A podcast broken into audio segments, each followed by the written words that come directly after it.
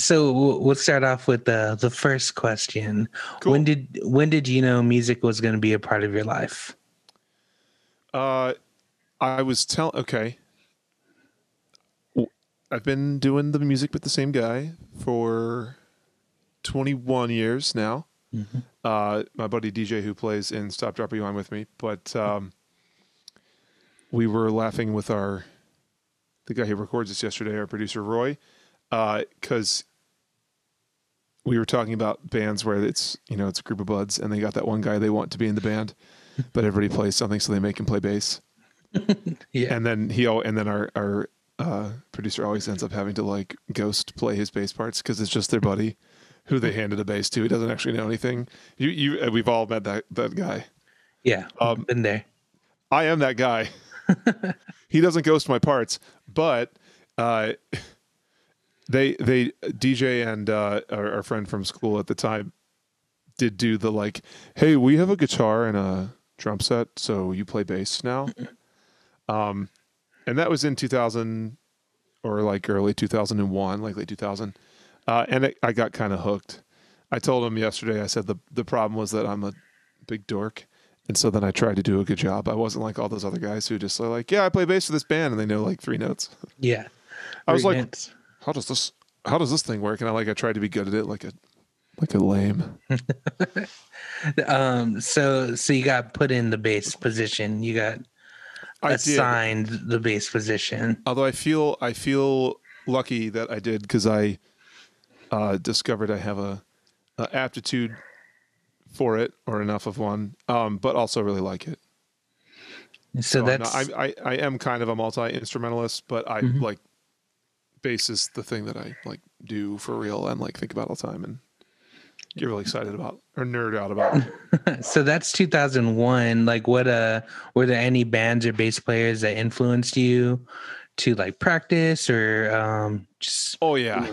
Uh, well, you may have heard of this guy, uh, little known uh, Mark Hoppus. yeah Yeah, uh, we we we were pretty heavy into the, all that because that was right when that was like starting like surging anyway, um, and we were ten, like eleven.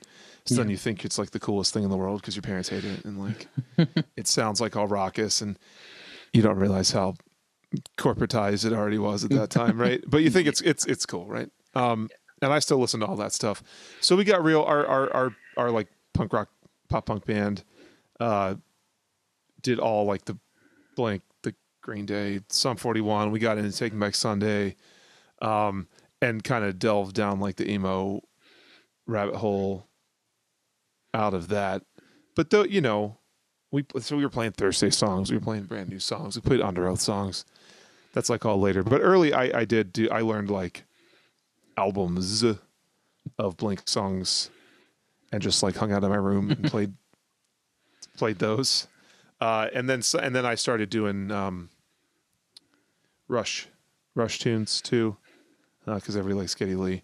Those are probably like the biggest two from from growing up. um how were you like learning were you like reading the books or just tabs or just by ear It it was it was by ear, yeah. Um, And- I hate tab because I can't read it very well, and we already have a system that gives you more information than tab. I don't want to be. I guess I don't want to get put on blast. If you use tab, that's great, but uh, get put on blast on the internet for saying I hate tab here. I hate tab. Uh, you can either learn it by ear or read it off of like actual sheet music because it's more. It's you can read music faster than tab. That's Yeah. like the point of notated music. But um, that kind of paid off, right?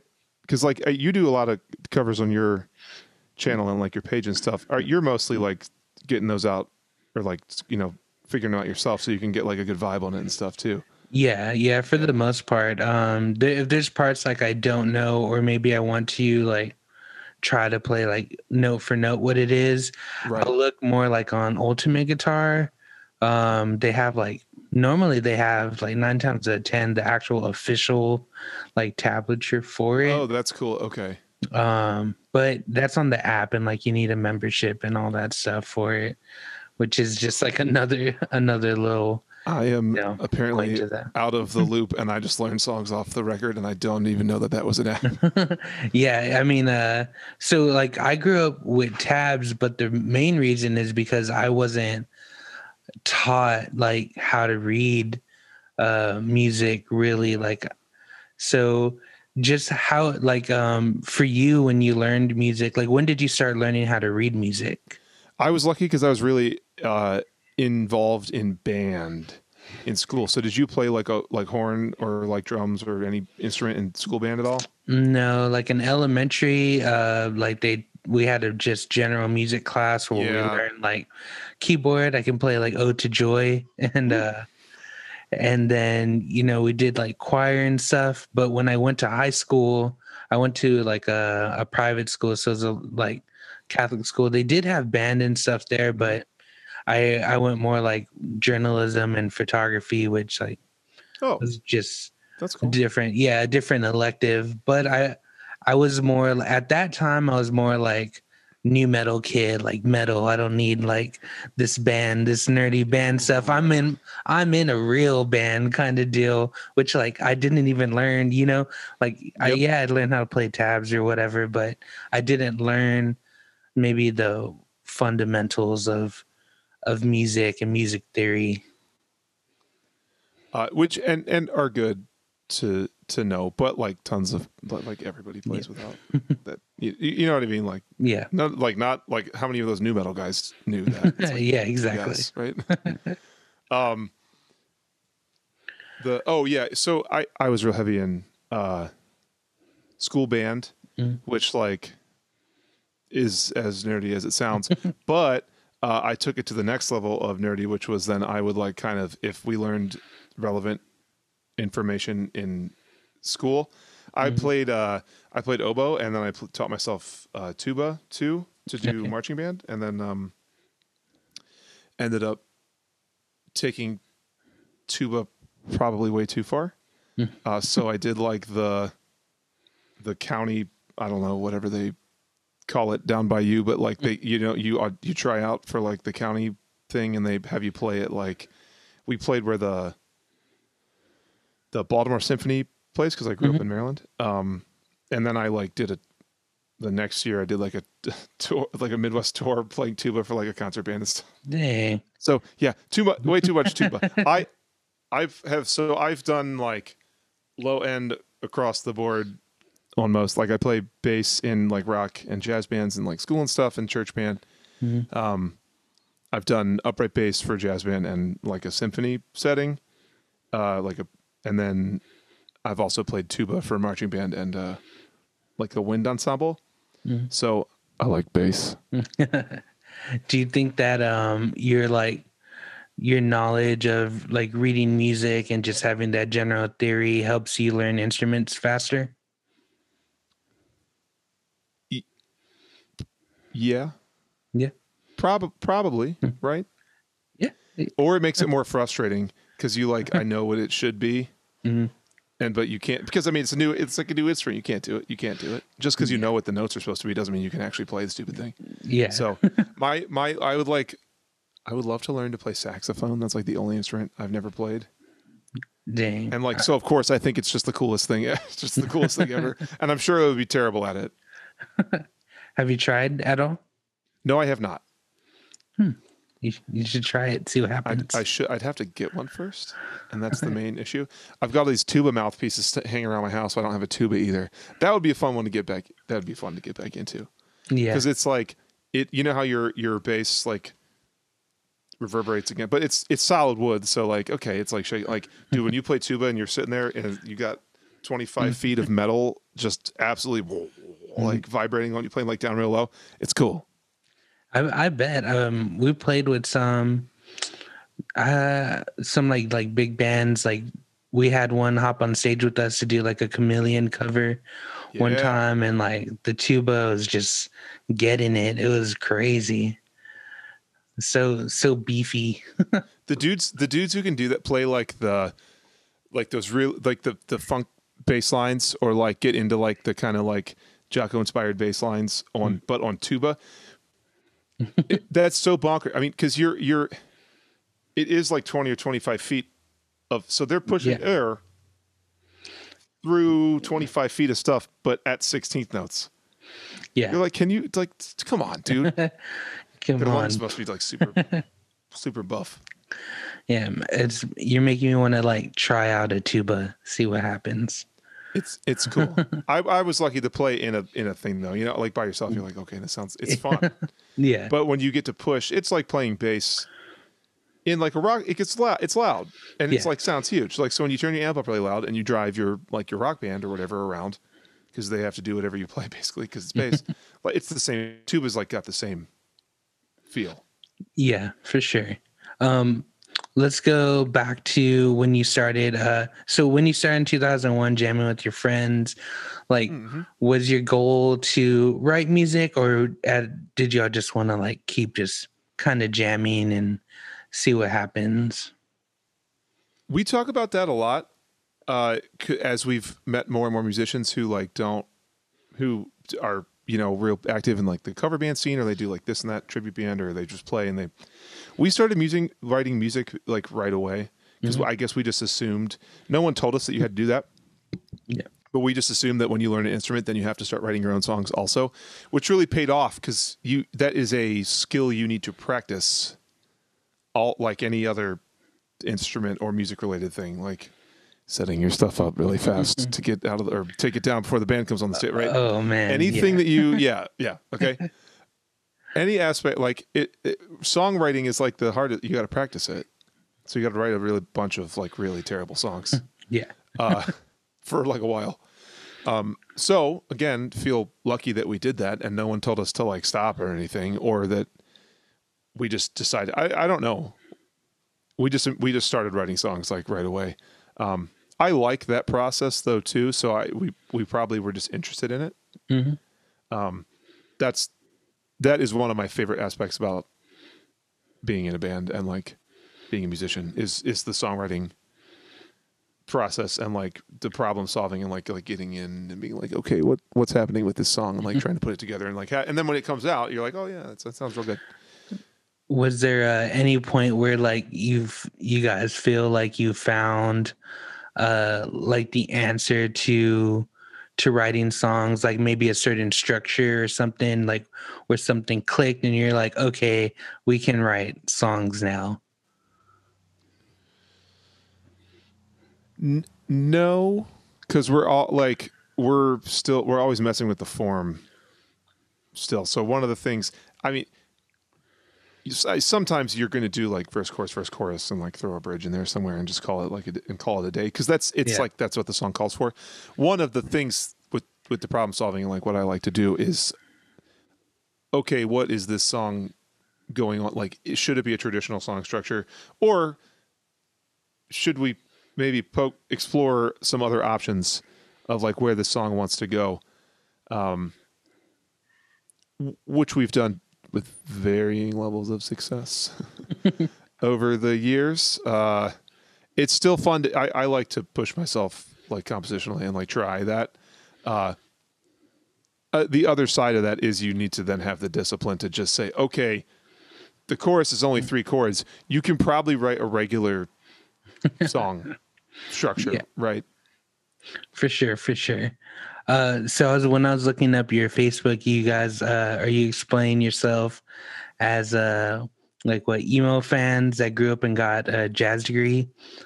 Emo kids who grew up and got a jazz degree? Oh, yes, that's extremely accurate. so when do when do you uh how do you fit like maybe those odd signatures or like just different ideas into your music? Do you do that? Do you have an idea before or does it happen like just while you're writing uh, both, both is both an acceptable answer. yeah for sure the uh, oh, these people are getting an accident in the alley. Oh boy, that was no. close. There was almost a car accident outside my window. dang um i think they're good the uh the odd meter stuff we I try not to have that be the end goal of a part or a song is just for it to be in a weird meter because then you end up it it's uh it's not very interesting for like the listener. Where if if you use it to subvert expectations or like come up or surprise someone, right? Or come up with something interesting to say with it, Mm. then you can use it very effectively. Um, so we we rarely are in like like I don't think we have any songs that are straight odd meter all the way through. Yeah. We tend to we tend to be mixed meter, and then and we'll do um. Uh, I could play you examples with my audio stuff here if you want. Yeah. Well, Um, I, I did, I'm sorry. Uh, the the first time that I like heard y'all is because I saw you post um Space Force in like one of the pop punk. Oh yeah, yeah, yeah. And I was like, this uh is awesome. It's super pop punk, but it definitely had like that different feel and like you could tell it still stayed within the pop punk realm, but like when I read like emo kids that with jazz degrees, I was like, oh, cool. Make like totally makes sense. So that's kind of like the idea that I I had. Um and that's that's accurate. That I think is probably our most straight up pop punk song in like a while. Yeah. Um, but we had we had fun with it. That's a good quarantine uh, t- turnout thing because we had nothing else to do. We were like, well, why not write that? We were like joking about it for a while, and then we kind of did it. Um, and it it uh, people like it. Yeah. We ended up putting it on like streaming and stuff, which we were not planning on doing. oh really? Uh, yeah, enough people asked for it, and and it did like, not like we're crushing it with Spotify numbers or anything, but we did. It did like j- jump up past pretty much all the other stuff. So somebody likes it, which like, hey, that's great. Um, there's a lot of dick jokes, Damn it. and then it's like it's too. It's it's very stop drop rewind because there's like there's if I explain like compositional side stuff, it's like too smart for like dick jokes. There's like a bunch of Star Wars and like Star Trek references all over the music and like little tiny uh, music things that I snuck in there. Um, which we did like the, the John Williams ripping off Holst, the planets thing, which he's probably just doing like a Mahler thing there too. But like nobody knows that. It's because I shout Dippin' Dots in the middle of so no one's paying attention to the harmony the harmony there. But like it is it is there. It's um oh when does it happen in Star Wars? It's when they're I think when they're dragging the Millennium Falcon into the Death Star like the first time. Like in the first one. There's like a musical cue there. Are you a Star Wars guy? Um, I've seen, I know I've seen it, but I don't know the cue. I know Okay. the song, but I'm not. you don't sure. have every single minute of music from Star Wars memorized. Come on. I'm sorry. That- that's that's cool. When anybody watches this, they'll be like, "Well, that guy is a huge nerd."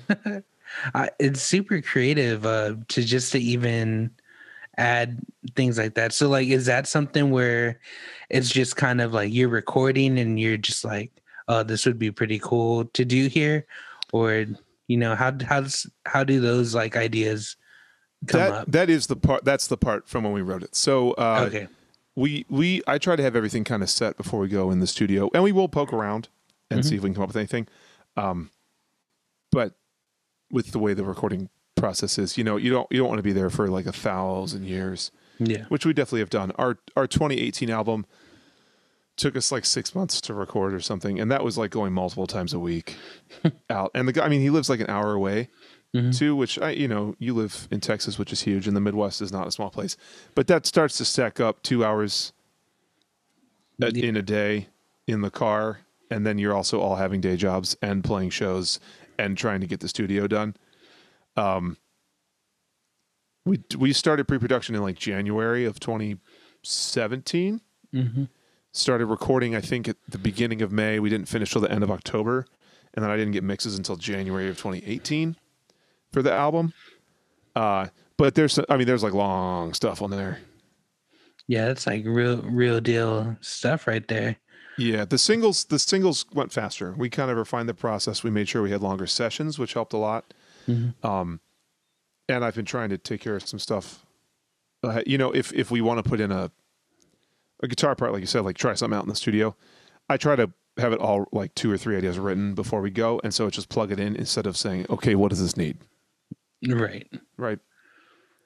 Try to be smart about it.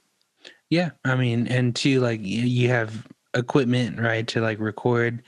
It sounds like um, so, you know, utilizing all your resources there at your your home.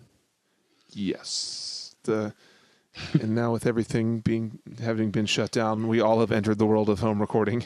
Yeah, yeah, for sure. Uh, do your other bandmates have uh, recording equipment?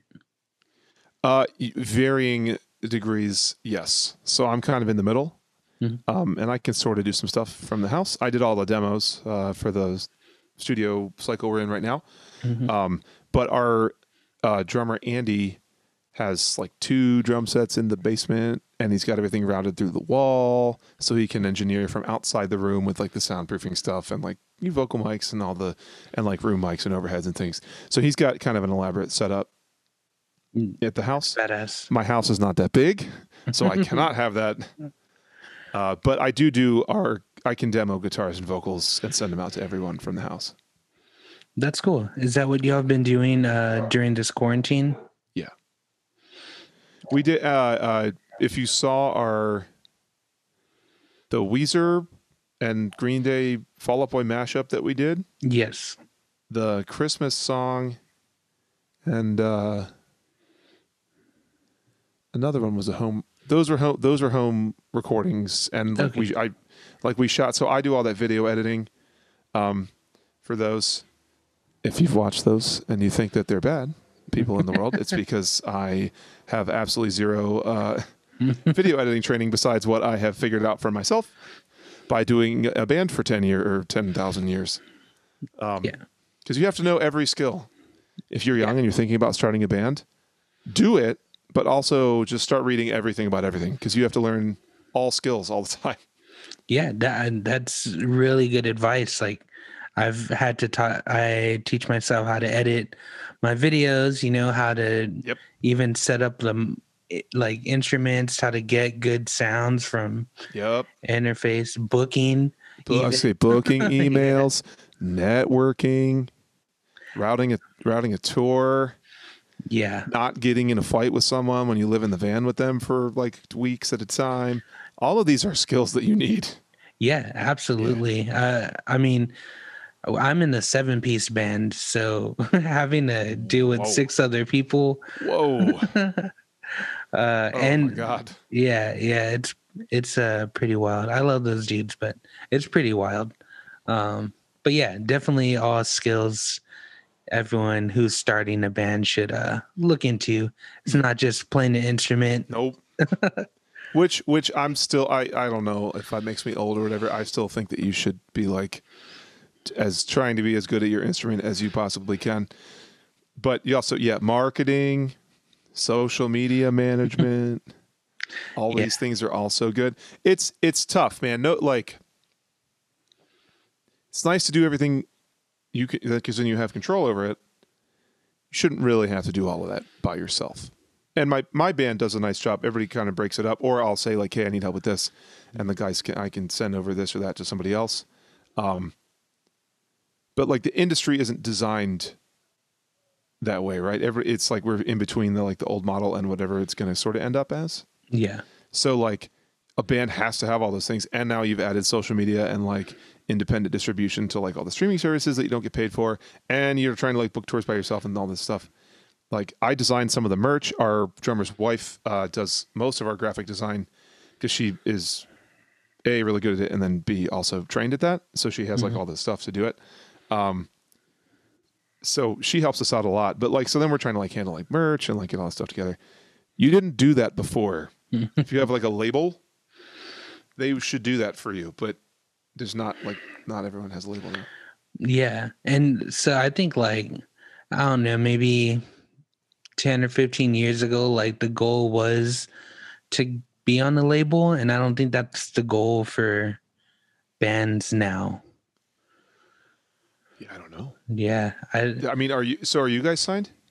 we're not um we kind of do like have our own label or Okay. we've been on some local like kind of I, I guess we can call it a label, but just we call it's more like a co-op where we just all use each other to book Yeah. shows and stuff. So we haven't been on an official like real deal label, but also we can do everything ourselves right now. Right. So So you just have, I mean, you have to do the work. But then if you do get paid for it, yeah, the money goes straight to you and you don't have to give anybody a cut of it. yeah, Okay. exactly. So cool. Yeah. But you have to do the work.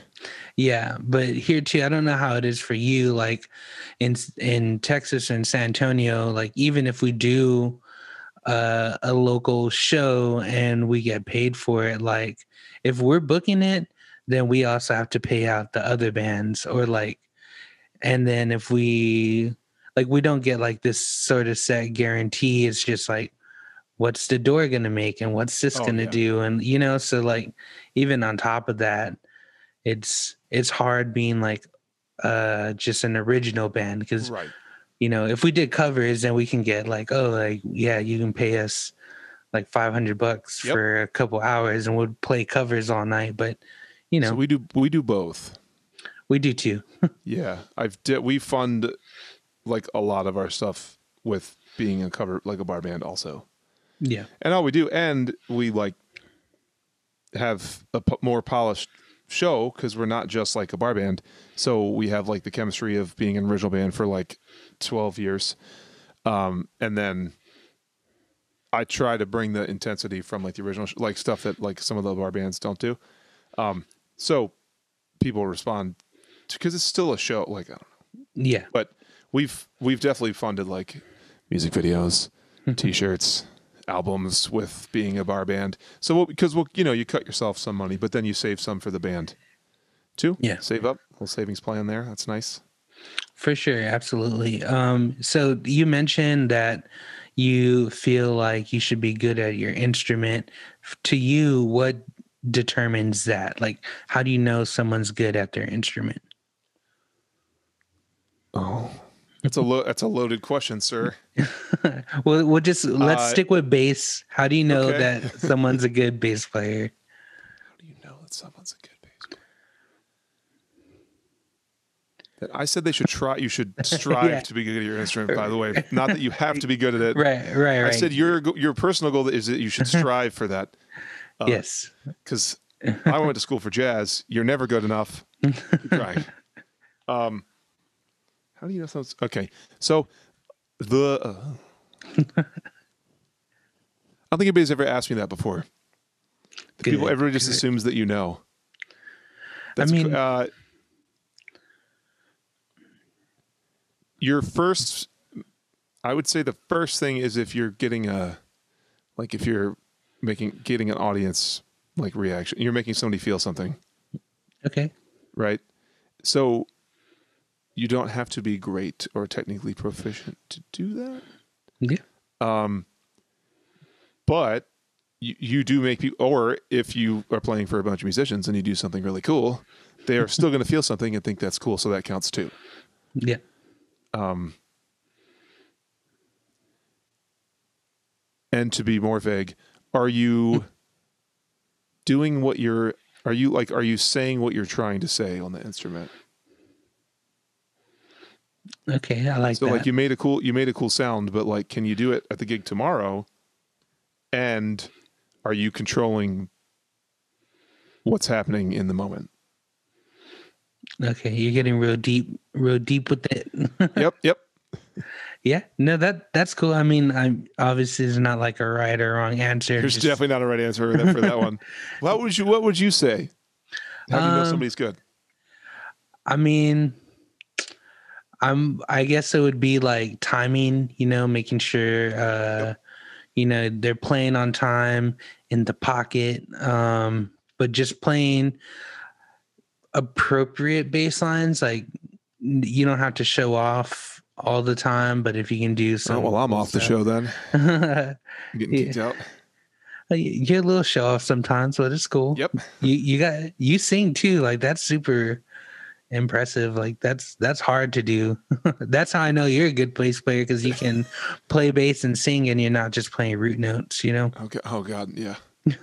there was a lot of mapping, uh, getting the grid out and going like, okay, this is this note on this beat, and like forcing it through for a while. Yeah, uh, I actually have a question about that. Like, do you write? uh Do you write your lyrics or melodies based on what you're gonna play on bass, or vice versa? Like, do you write the bass lines based on your vocal melodies?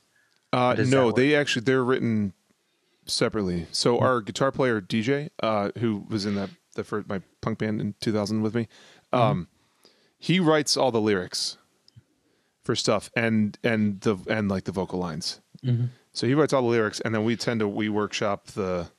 I write most of like the music for the thing, and then I send out the demos, and then we talk about. Uh, we kind of go over together like the themes for the what we want the lyrics to be about. Um, sometimes he comes in with like a whole thing and like a concept for it, and I'm like, oh, that sounds that's really really cool.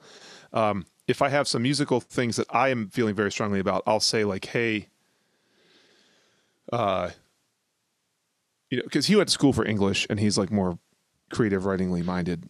Anyway, and I did the music thing, so we're using what we are good at or trying to use what we're good at, right? Um, and so I'll say, and I, and I'm not much of a writer, partly because I didn't practice it enough, like we discussed with anything. Yeah. Uh, you, you, uh, so sometimes I, will- I will be like, hey, you know, this this thing that I'm working on has this kind of feel, uh, or I'm thinking about these kinds of like little like I don't know like life vignettes or like this kind of tone or something when I'm working on the part. Like, let's talk about putting the vocals in that direction. But then he'll come back with lyrics. So he writes all the lyrics, um, and he usually writes all the vocal lines that I end up singing too. We tend to workshop those together, um, just because then I have to sing it. Yeah. And so if I'm like, okay, this I can't sing that.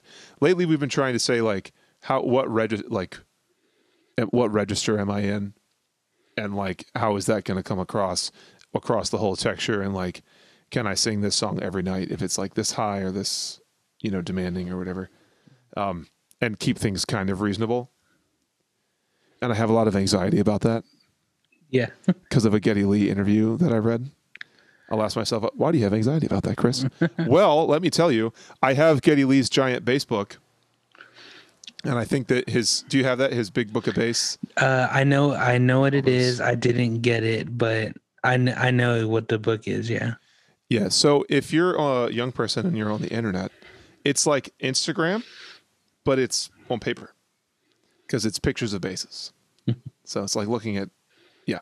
Uh, and he t- they talk about being in the studio and they start having him after. Um, and here's why I have anxiety about it because they said they started paying attention to what he actually could like really sing and execute like a lot. Like right after the album where I am less into Rush, then they're like, yeah. Then we were like, oh, how about we pay attention to what we're writing and like picking keys that are like good for your voice and stuff. And we had just started doing that, and I was like, oh no, we're old. This is going to be like the I hate this. I hate the stop drop rewind music period. Now that I am not just pushing my forcing my voice into things I can't actually say. Uh, like I hope that's not, but I have a lot of secret anxiety about anxiety, about it.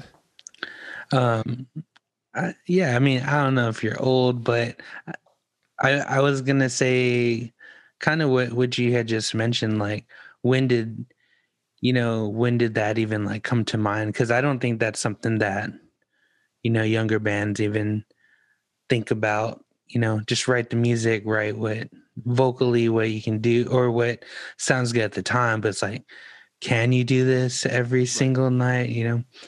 It's crazy. Maybe I'm That's that's that's relatively recent development. Yeah. Um, some of it too is just about trying is having more like we're not just scrambling to be in the studio all the time and like get just get it done and like get it out so you have more time to make choices. So we do try out songs in different keys and things. Yeah, is- for sure. It's fine. Yeah. Um, it's probably smart. uh, we just did a acoustic uh, single, so I actually I play guitar on that and then sing that too. Um, the joy. That was called the joke. Oh, joke. Yeah. Joke. Yep. Yeah, I was listening today. Music Oh, videos nice. look awesome. Uh, sounds re- sounds really nice. Oh yeah, thanks, dude. Yeah, for sure. Yeah, we had a lot of fun doing that music video too.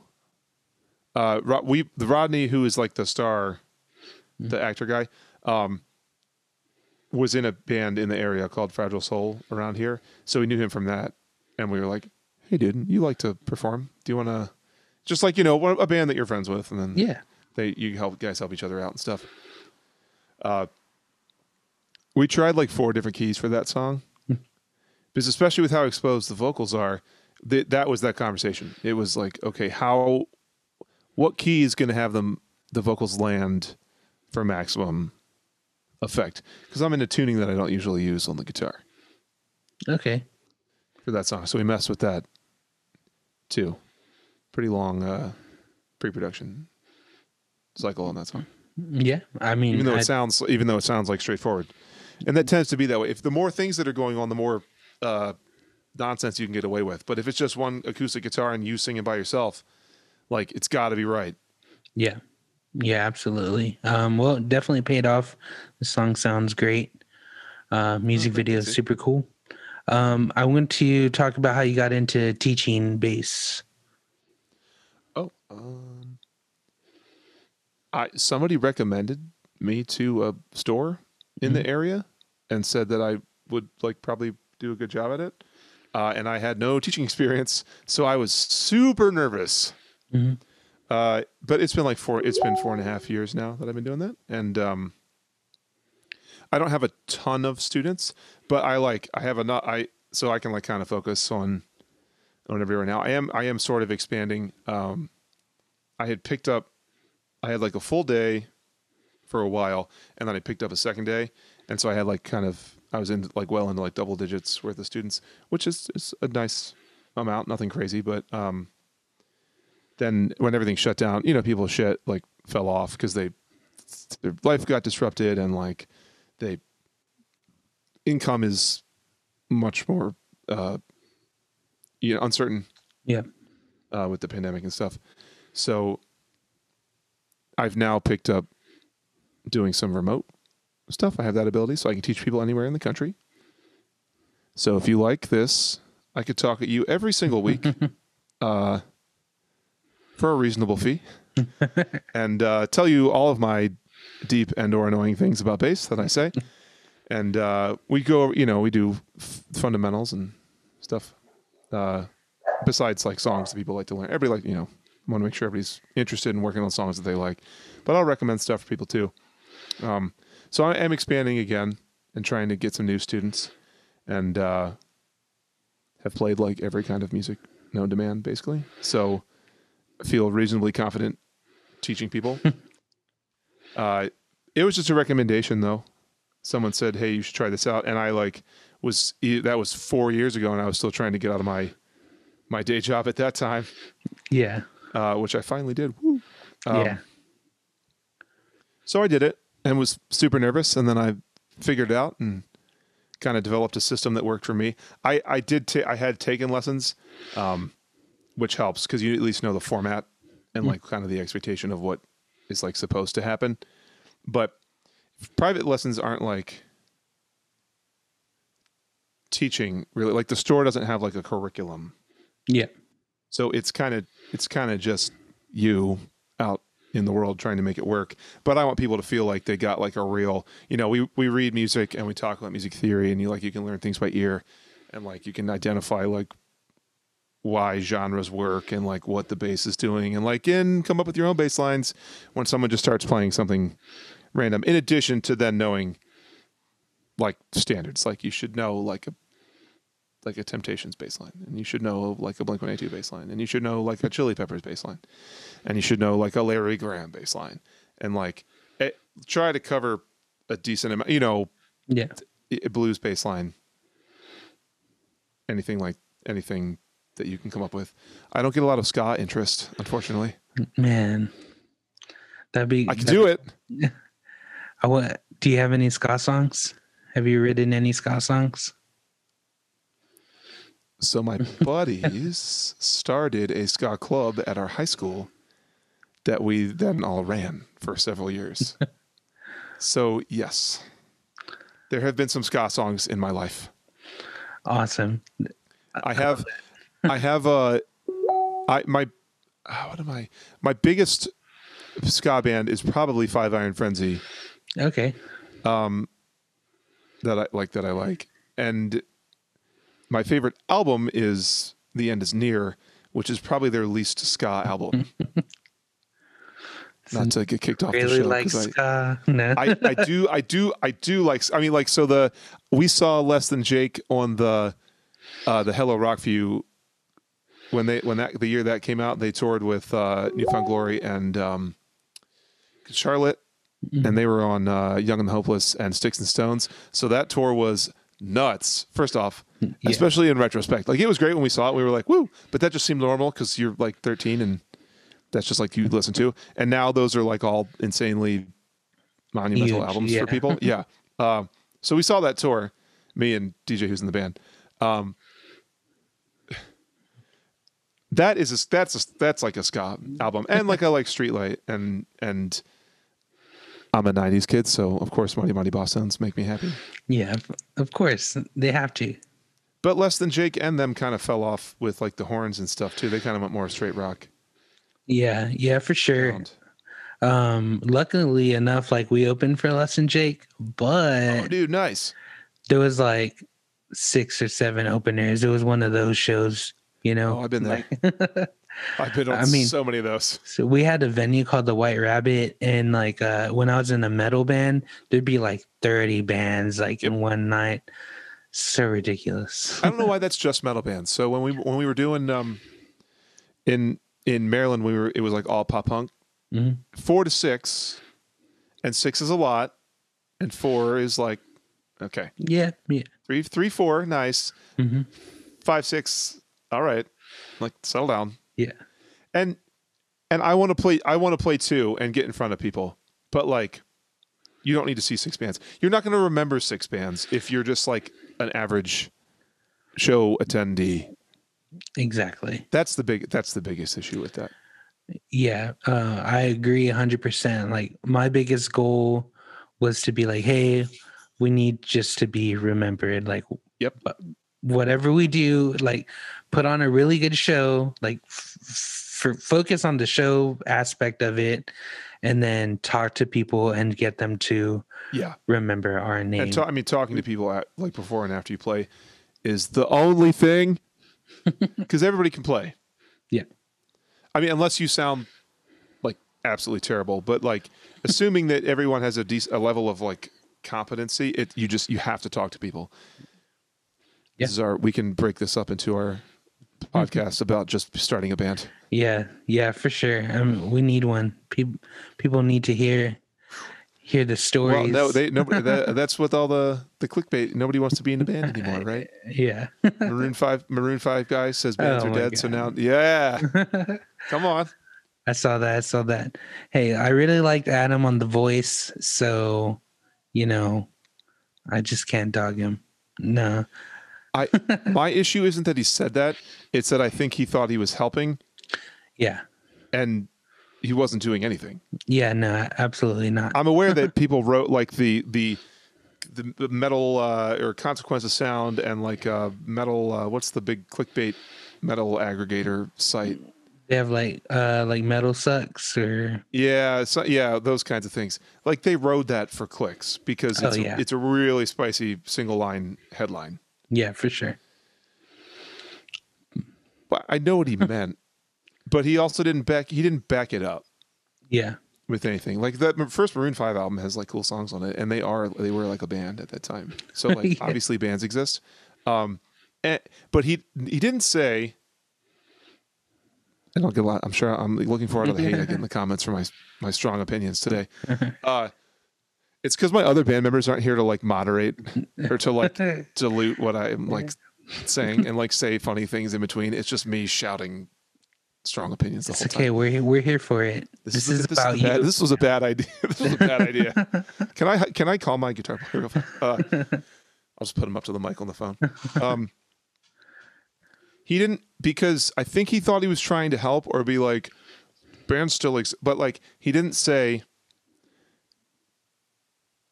Bandcamp has been running no profit taking Fridays for a year under COVID to support artists yeah, he didn't say there's a bazillion uh, independent bands on Spotify who are all making no money like go stream their stuff overnight with the sound off to like support them. He didn't say uh check out uh, any alternative website that promotes a bazillion new bands a day. Uh, Yeah. like even alternative press is like not mainstream for people that listen to that like know who Adam Levine is, right? and they they debut 16 new bands a day Yeah. and they're constantly running like listicles of like new bands from every state you should check out and stuff, right? And he didn't say, uh, you know, that every band in your neighborhood is playing down the street because everybody knows there's like local bands, but I'm trying to think of. You see what I'm saying though? Yeah, yeah, for sure. Like You can could- say like the follow up sentence could have just been, "Get on Bandcamp and buy something." yeah, support your local bands, Right. music, you know, like um, you know, I mean I I don't know. And that dude's just I guess out of touch or Right. not, That's that's No. basically what I'm. That's my take. That's my takeaway yeah. From that. No one thinks that there's no bands anymore. Yeah, absolutely. Like big star, whatever. Like you know, you who are you? Like, is that dude listening to new music? Like, I don't know. Obviously not. I guess. Um. Right. Anyways, yeah. Well, it's is it for is it for him? All like I don't you know I don't know what Mm-hmm. Adam Levine listens to. right. He could listen to only Maroon Five albums in his house. I like I don't or like all he wears only purple pajamas and listens to Prince all day. I uh, Yeah. I mean, he could. I don't know. I don't know. Yeah. Adam Levine. Uh, bad take. Bad take on that one, buddy. um. Okay, I want to talk about your two basses I see behind you. I oh I can get out more if you want. Uh, I mean, what what do you got? What do you I'm know? definitely ki- I'm definitely kidding. What are you working? I mean I have more, but uh, so I've got my main my main bass is uh 2008 uh Music Man Sterling. Yeah. Yep. Um, with the single coil at the neck position, which they no longer offer for some reason, even though it sounds amazing. Um, and that's been my. This is the bass I use for like almost all the stop drop rewind stuff, and most of my gigs. It's good all-purpose bass with all the, you know, wide pickup coverage here and stuff. Mhm. Um, pretty standard bass. It's pretty grimy, and Yeah. you can see the brown line right there. That is Yeah. not um, part of the instrument. That's just my gross gig sweaty hands uh, curing the instrument over a 12 year period here. Okay. That's the character right there. I, that is I the character. yeah, I love Sterling. Um, I play a Sterling for most of the covers that I do.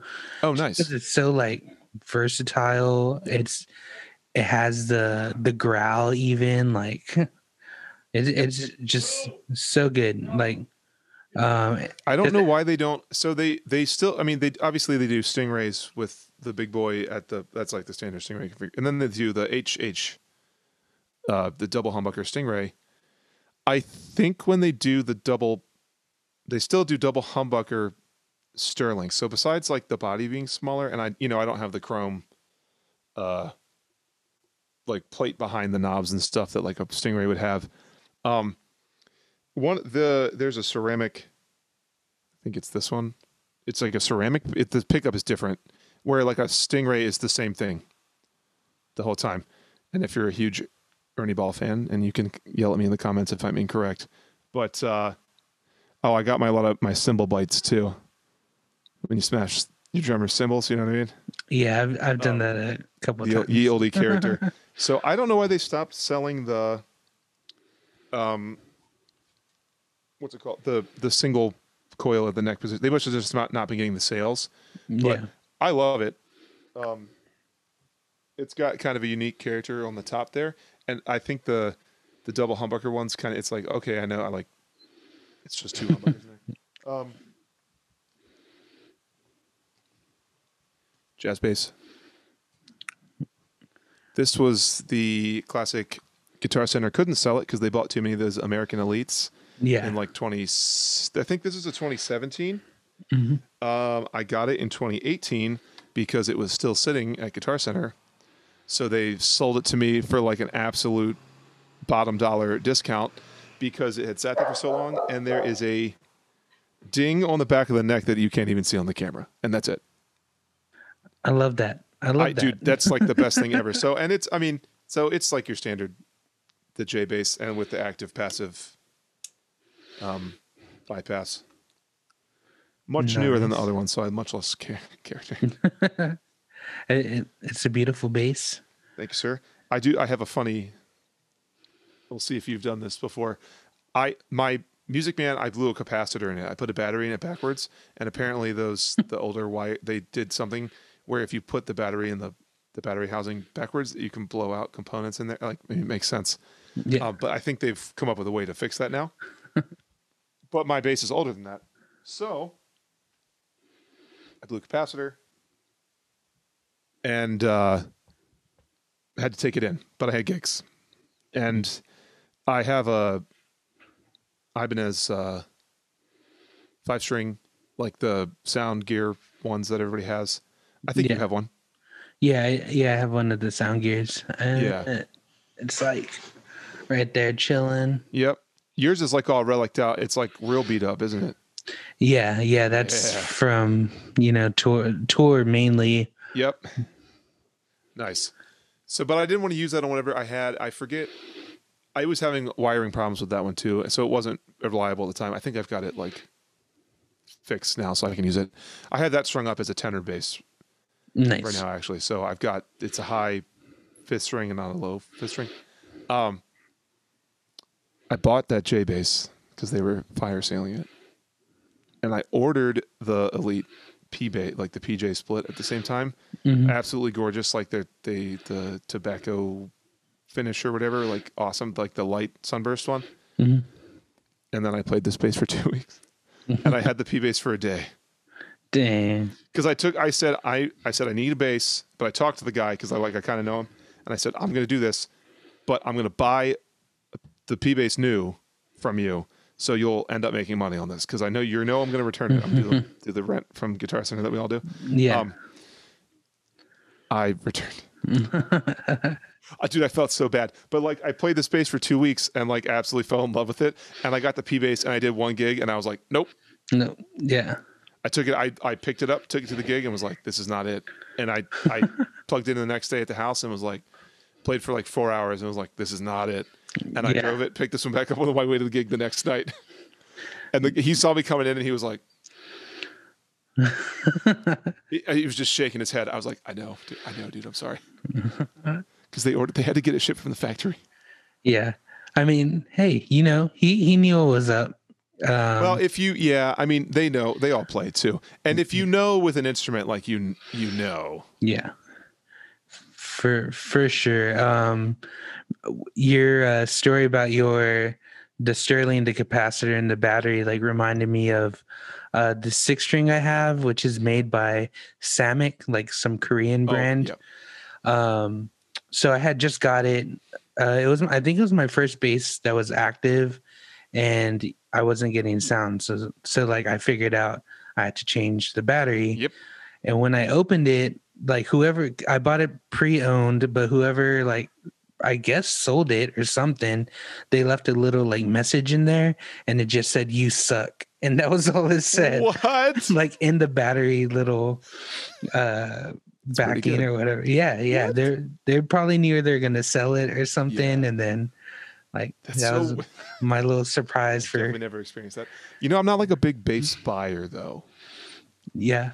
I, so I haven't bought. That was 2018 that I bought Mhm. the J bass, and I haven't bought one since then. And I hadn't bought one before that since 2011. yeah. That- So I'm I'm sort of in the market again because I, I once I got the J bass, I like the process of figuring out like what gigs I want to use it on and like how to really get the EQ dialed in and like what to what to play like if it sounds real good on it and stuff like that kind of Yeah. gear creative process was kind of fun. Um, Uh, so I'm thinking about it. So uh for your EQ, um, do you have an EQ that you like uh, that you set before shows, or do you adjust your EQ while you're at shows? Uh, I'm pretty close to flat. Okay, me me too. Hon- yeah, honestly. And then I'll like adjust mids to like compensate for like the room a little bit. yeah, And then right hand position. yeah, Yeah. And that's and that's about it. I do I mean, so I say that I do use Sansamp um, okay, bass driver and also I have run the uh, Geddy Lee signature Sansamp and Sansamp products are pretty heavily scooped. yeah, for for sure. Yeah. So I- like yeah, my bass is pretty much just like wide open, but I will dial up the um what is that? The presence knob on the bass driver will bring that back in. But it gives you overtone series frequencies too, not just like straight rolling up the mids on your bass. It's I mean it's like a trade off, right? Yeah, yeah, for sure. I I've had a Sansamp like just a regular like basic pedal, and I had the one with the three channels or whatever. But I always, I always like sell them for some reason. I think like I like the tone, I love it, but I think just having like extra pedals and stuff, Oh, I'm just like just plug in. I have a Fender. Are you a are you a dark a Darkglass guy then? Um, I so I like them. Honestly, I haven't I haven't played too much of the high end stuff. Uh, like I did play um an Aguilar like bass and head, and uh I played it with like a Reverend bass, and like that you could hear like everything. I would say there's a super hyper modern setup to to turn the turn the highs all the way up. You get that little Yeah. sound on top of it. Yeah. yeah, uh, man, it- it's crazy it's crazy um but uh, right now i'm i have a fender rumble 500 and i normally play a, a five string like jazz bass so Oh, okay, cool. Yeah. It I sold cool my I sold my five string jazz like years ago. yeah I hate I hated that bass though so much. I had a made in Mexico one, and I and those are the quality can be real good or real bad, and I got a Yeah. um the one i that- and have I played that I played it like a lot. I hated that bass. I so my excuse to get this bass was that uh, I was doing a streetlight, like Halloween streetlight set, and Streetlight bass player has a five string, and I didn't have Oh, a five string anymore. So I was like, yeah, I, I have to get a five string to play. That, yeah, legally you yeah, have to get I have to do yeah, it. So I convinced my wife, and uh, I got it. Um, but it, this one's okay. But I did haven't like changed anything. I'm just playing it the way it is, and like the strings are wound up all like shittily, and just like it's it's pretty crappy setup. But you know, it's doing its job right now. I've been real lazy Nice. to buy uh strings. I, that's the only way I I change my strings a lot. I think you're fading. For oh, am I there? You're a little bit. That was weird. Oh, there you go. Am I still here? Yeah, you're good. You're good. Okay, I didn't change anything. I solved it with the power of believing in it. Yeah. Yeah, I'm not a big like mod guy. Hmm Um, if, I'm sure you're on like a bunch of bass like groups and like forums and things too. Yeah. And like those dudes are nuts. Yeah. Uh, are are you in the are you in one of like the big ones like tens of like in I'm in um, Bass Players United like Yes. the I mean, Facebook group. yeah. yeah, dude. Oh my god. Those guys, yeah, some of those, you know what I'm talking about. Some of those dudes are like, yeah, I chopped down a tree in my yard, Yeah. and then I forged a saw from the steel at the bottom of my car to make a bass. And you're like, what are you?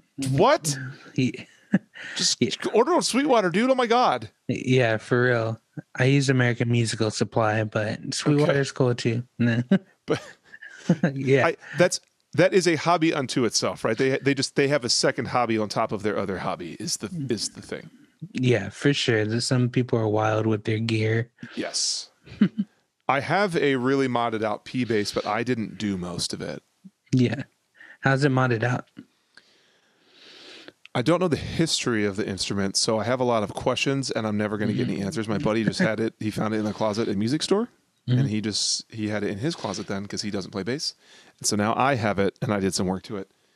I don't know what the original part is, like when the body was made or something, mm-hmm. but they, the previous um, own it's a it's got a badass bridge on it, so that's new. Um, the pickups were replaced with active EMGs. So, and it wasn't initially an active bass, so they had to uh, drill out No, the battery. press. ca- oh no, in the front. It's Oh, under the oh. to change the battery. You have to take the pick guard off. oh, It's I've like a that. super built bass. It's like it's like one of those ones you see. yeah. Um, so it's not the world's best gig bass because you can't like you if you're going to take it you better take another one because if the battery dies you are not changing it before the song is over because you got to take the pick guard off yeah. but it sounds bonkers. The pick they're like the hottest pickups i've like literally if you look at the waveform it's just like a big long rectangle. Absolutely no dynamics but it hits it like smashes the hell out of any preamp. So it sounds pretty wild it's like a p bass so it's kind of chunky already. And then the pickups are real hot. Uh they they drilled that out uh and like rewired it right? So they also changed the neck um which was didn't fit the pocket.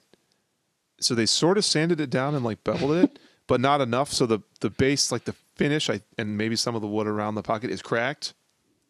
So i had to then i i actually sanded it all the way down and now it fits real snug and the action isn't like a disaster. I had to mess with the truss rod a bunch. Um, they didn't have a string tree on there because they they replaced the neck but then they changed all that too. They took the tuning machines off and the string tree why did you replace the neck and then change all of the hardware on the neck yeah. and it was the wrong size neck. I like I have no answers. I changed the pick guard in the string tree and I did the neck adjustment. So that bass has been through it all. Yeah. Uh, it's a it's a mess.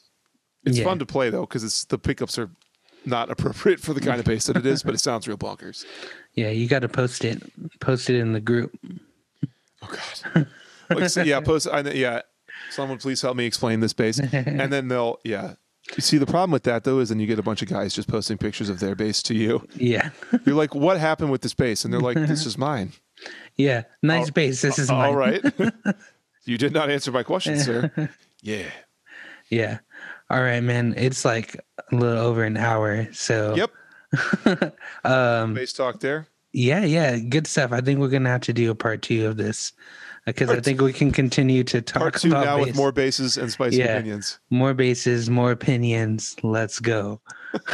uh, where can people listen to Stop Drop Rewind? Yeah, please check it out. Uh, we are everywhere you find music Spotify, Apple Music, YouTube Music, regular old YouTube, and uh, clips and things are always on Facebook, Instagram, and now we're on TikTok. Yeah, S D R K L O, and then DJ is DJC SDR. But uh, the norm, you know, anywhere you find music, we are there, so you can sync your TikToks to our music as well. Um, Spotify, and of course our website, stopdroprewind.com and stopdroprewind.bandcamp.com are both good places to find us too. Um, I also do Nicholas Kazonis Band.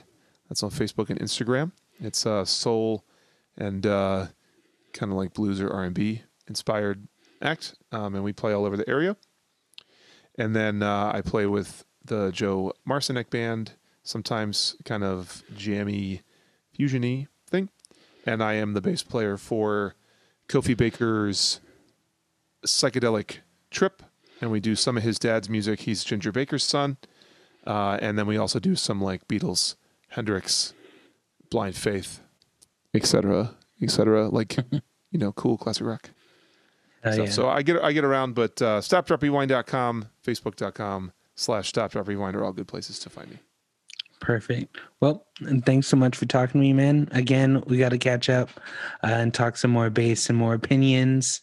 Um, but you, Also, you because have, we got to talk about, I'm pretty sure I saw you do like lost music, right? yeah, Was the thing that you Yeah. okay? I've I they had a thing at South by at Maggie Yeah. For a while, right? Yeah. I booked a, a few of them. I've been I've definitely been to multiple of those. Hell yeah. Yeah. Well, I saw you put see now we got stuff to talk about. yeah. Yeah, we're, we're definitely gonna do it, man. Uh, well, I appreciate it. You have a good night, and we'll we'll catch up again.